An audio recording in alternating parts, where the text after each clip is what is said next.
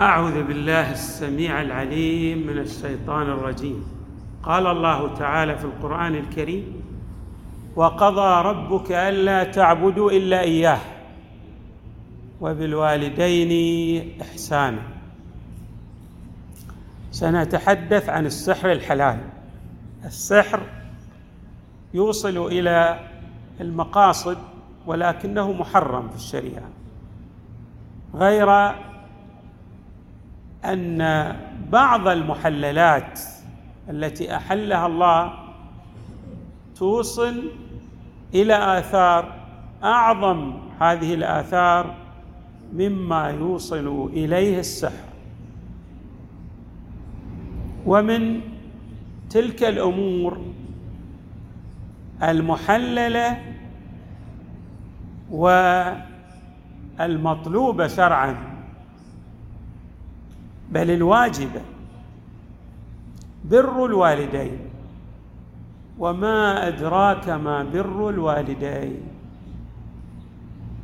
بر الوالدين يوصل إلى نتائج وخيرات لا حد لها ولا حصر في دنيا الإنسان وفي آخرته.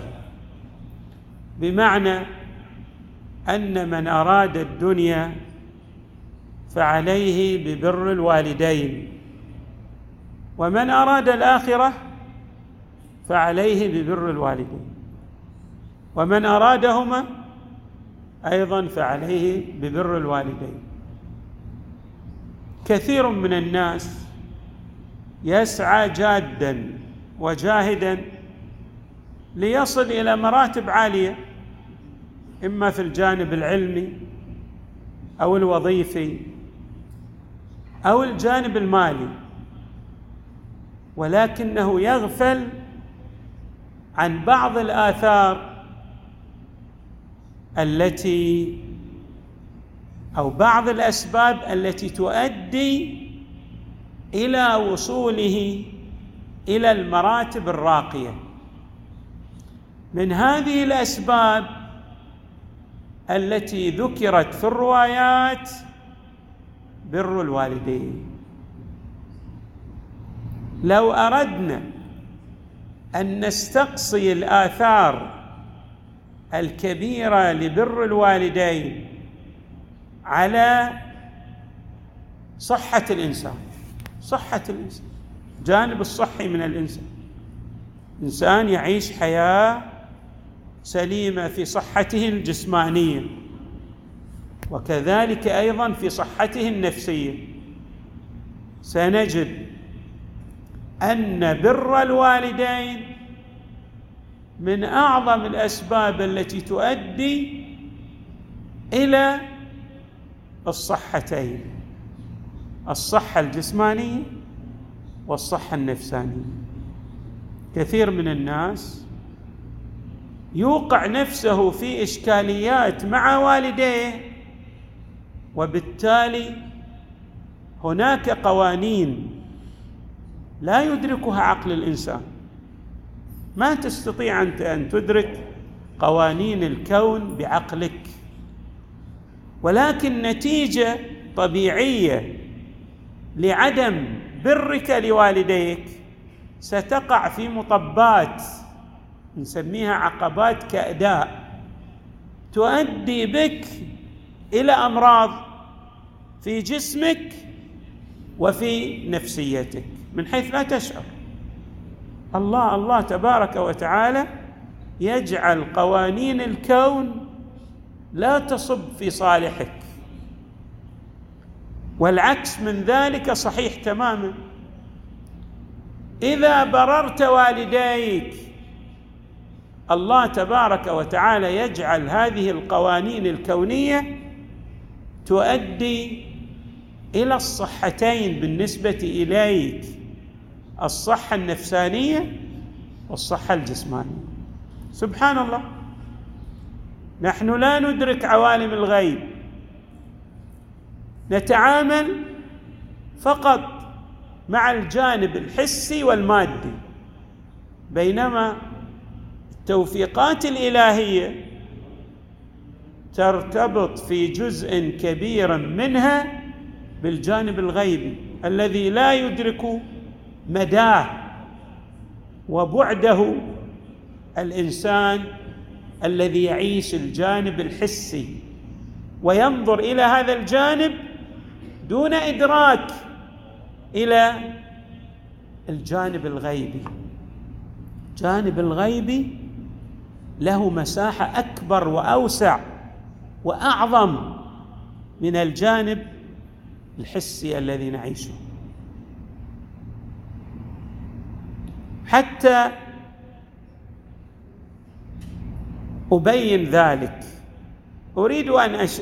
أن أشير إلى أن من التوفيقات التي تترتب على بر الوالدين الخير المستقبلي يعني أن الإنسان لو أراد أن يستثمر في مستقبل أيامه واحد يريد يستقبل يستثمر إلى بعد 200 300 سنة 300 سنة 400 سنة ألف سنة قادمة كيف يستثمر؟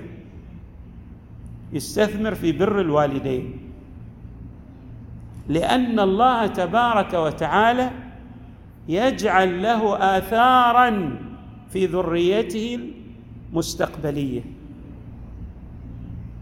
هذه الروايات تشير إليها بل بعض آيات القرآن تشير إلى هذا المعنى أن الله تبارك وتعالى يوفق بعض أحفاد الإنسان نتيجة لبره ولصلاحه. يوفقه في أحفاد صالحين. ويكون أيضا الثواب يرجع إلى هذا العامل ببر الوالدين.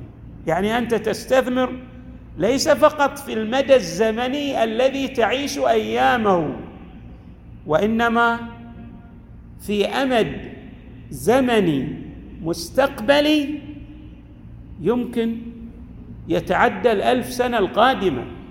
نتيجة لبرك لوالدك. هذا قانون غ... هذا من القوانين الغيبية التي لا يدرك مداها الإنسان. هذا هذه جنبة ترتبط بالأمر الغيبي نجي إلى الجنبة المؤثرة التي أيضا أفصحت عنها الروايات. إنسان مو فقط يريد الصحة يريد المال وتحبون المال حبا جما. يريد أن يصبح ثريا. والمال هو خير كما عبر عنه القرآن. خصوصا إذا استخدمه الإنسان في الجوانب الطيبة. تريد سعة في المال من أفضل الأمور البر للوالدين. اقرأوا القصص كبيرة. غير قصة البقرة هذه اللي موجودة في القرآن. وكيف أن هذا البار بأبيه أصبح من أكبر الأثرياء في بني إسرائيل نتيجة لبره بوالديه. أيضا ترون القصص كل إنسان عاش في هذه الدنيا. يرى العاقين كيف يعيشون؟ الفقر والعياذ بالله. بالخصوص في أواخر أيام حياتهم. ويرى البارين كيف يرفلون بالنعم والثراء المادي والتوفيقات العظيمة والكبيرة. إحنا رأينا الذين بروا بآبائهم أو بأمهاتهم رأينا اشخاصا يعني متعددين من العلماء ومن عوام الناس. بعض العلماء كان بارا لأبيه فأبوه أصيب بالعمى. ما كان كل واحد من الأخوة يعني له شغل وهذا العالم كان في مستقبل أو في أوج مستقبله العلمي فترك العلم وتصدى لخدمة والده. لكن انظروا إلى النتيجة التي أعطاه الله تبارك وتعالى إياها. ليس جعله فقط أفضل من أخوته في الجانب المالي والاقتصادي فهو أفضل بمراحل. بل أيضا الله تبارك وتعالى أعطاه العلم الكثير أصبح من العلماء الكبار.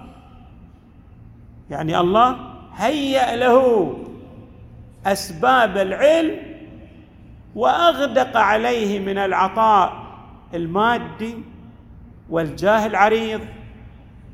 وأيضا الرقي العلمي بحيث أصبح من مراجع الدين الكبار. كل ذلك يرجع إلى بره بأبيه لأنه تصدى دون أخوته دون أخوانه ببره للأب. فالله تبارك وتعالى أغدق عليه من العطاء. الله كريم. وإذا وعد الإنسان وفى بوعده. في الروايات. من الأمور المؤثرة غاية التأثير. في الجانب المالي صلة الرحم بنحو عام وبر الوالدين بنحو خاص. تريد الثراء المادي والجاه العريض والرتبة السامقة فعليك ببرك لوالديك. لا تدخر وسعا في بر أبويك في بر والديك. فذلك هو الكنز الذي من وفق لفتحه فقد وصل أو وضع يده على أعظم كنز من كنوز الدنيا والآخرة. هذا الآن جئنا لكم بقصة عالم من العلماء. تلكم قصة أخرى وغير قصة هذا البار لبني إسرائيل الذي تقرؤونها في القرآن في سورة الكهف. كيف أن بره بأبيه أوصله إلى هذه الدرجة من الثراء المادي الضخم والكبير. قرأت قصة من القصص الجميلة شخص عنده أم. وكانت يعني أمه تحتاج إلى بره. مثل ما تقول بعض الأمهات تصاب ببعض الأمراض. وبعض الأمراض تحتاج إلى متابعة دقيقة من لدن أحد الأبناء. هذا بالفعل تصدى لبره ومتابعة شؤون أمه. لكن عنده وظيفة بسيطة عنده وظيفة سهلة.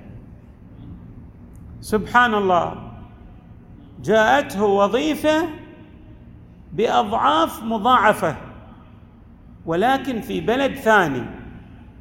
فراح يتكلم مع أخوته تحدث مع أخوانه خواته يقول لهم أنا متصدي لبر هذه الأم. ولكن الآن جاءتني وظيفة بأضعاف مضاعفة أريد السفر. فيعني تقاسموا أمر شؤون الأم فيما بينكم. حتى أنا أيضا أذهب إلى هذه الوظيفة. الكل رفض. لاحظوا هذا البار. ترك الوظيفة الممتازة. اللي في بلد آخر لا يستطيع أن يبر بأمه فبقي. سبحان الله بقي أيام قلائل. فجاءه صديق قديم وعرض عليه ماذا؟ وظيفة أخرى. وإذا هي بأضعاف تلك الوظيفة التي كان يريد السفر لها. وبقي بارا لامه وحصل على خيري الدنيا والآخرة. شوف تراك. ولكن الله تبارك وتعالى كيف قلب موازين هذا الكون ومعادلاته وجعل رزقه في المكان الذي تقطنه أمه بحيث يتاح له أن يبر أمه وأن يحصل على هذا الراتب الذي هو بأضعاف ذلك الراتب في المكان البعيد. وهناك قصص لا حد لها ولا حصر رأيناها في صلة الرحم بنحو عام وفي صلة الرحم بنحو خاص وهو بر الوالدين. وبر الوالدين. لا يقتصر على حياتهم. حيين وميتين. تستطيع أن تبر والديك حتى إذا انتقل إلى رحمة الله. بالعمل الصالح بالدعاء لهما يوميا بالصدقة عنهما بالصلاة وإهداء الثواب. تستطيع أن تأتي بكثير من أعمال الخير. وتجعل ثواب هذا العمل الطيب لروحي والديك. وبذلك تكون بارا بل أكثر من ذلك جاء في بعض الروايات أن الإنسان قد يكون عاقا في حياته فيكتب عند الله بارا في حياة والديه قد يكون عاقا. ولكنه يكتب عند الله بارا بعد وفاتهما وما ذلك إلا بصلته المستمرة لهما بمعنى أن يقوم ببعض أعمال الخير ويهدي الثواب لهما. الله يكتبه بارا بعد أن كان من العاقين اذا أيها الأخوة أيتها الأخوات نزكن عليكم وعليكن بأهمية بر الوالدين. من أراد التوفيقات والرقي في الجانب العلمي أو في الجانب الوظيفي أو الاستثمار في المستقبل كما قلنا ليس لحياتي. وليس لبعد وفاته بمدة مئة سنة أو مئتين سنة يتعدى كما قلنا الألف سنة. ومن أراد أيضا الثراء المادي والتوفيقات الإلهية للخيرات فعليه ببره لوالديه. فذلك هو المفتاح الذي يفتح به مغاليق الأبواب المؤصدة في وجهه ويصل إلى الخيرات الكثيرة التي لا عد لها ولا حصر في دنياه وآخرته. والحمد لله رب العالمين.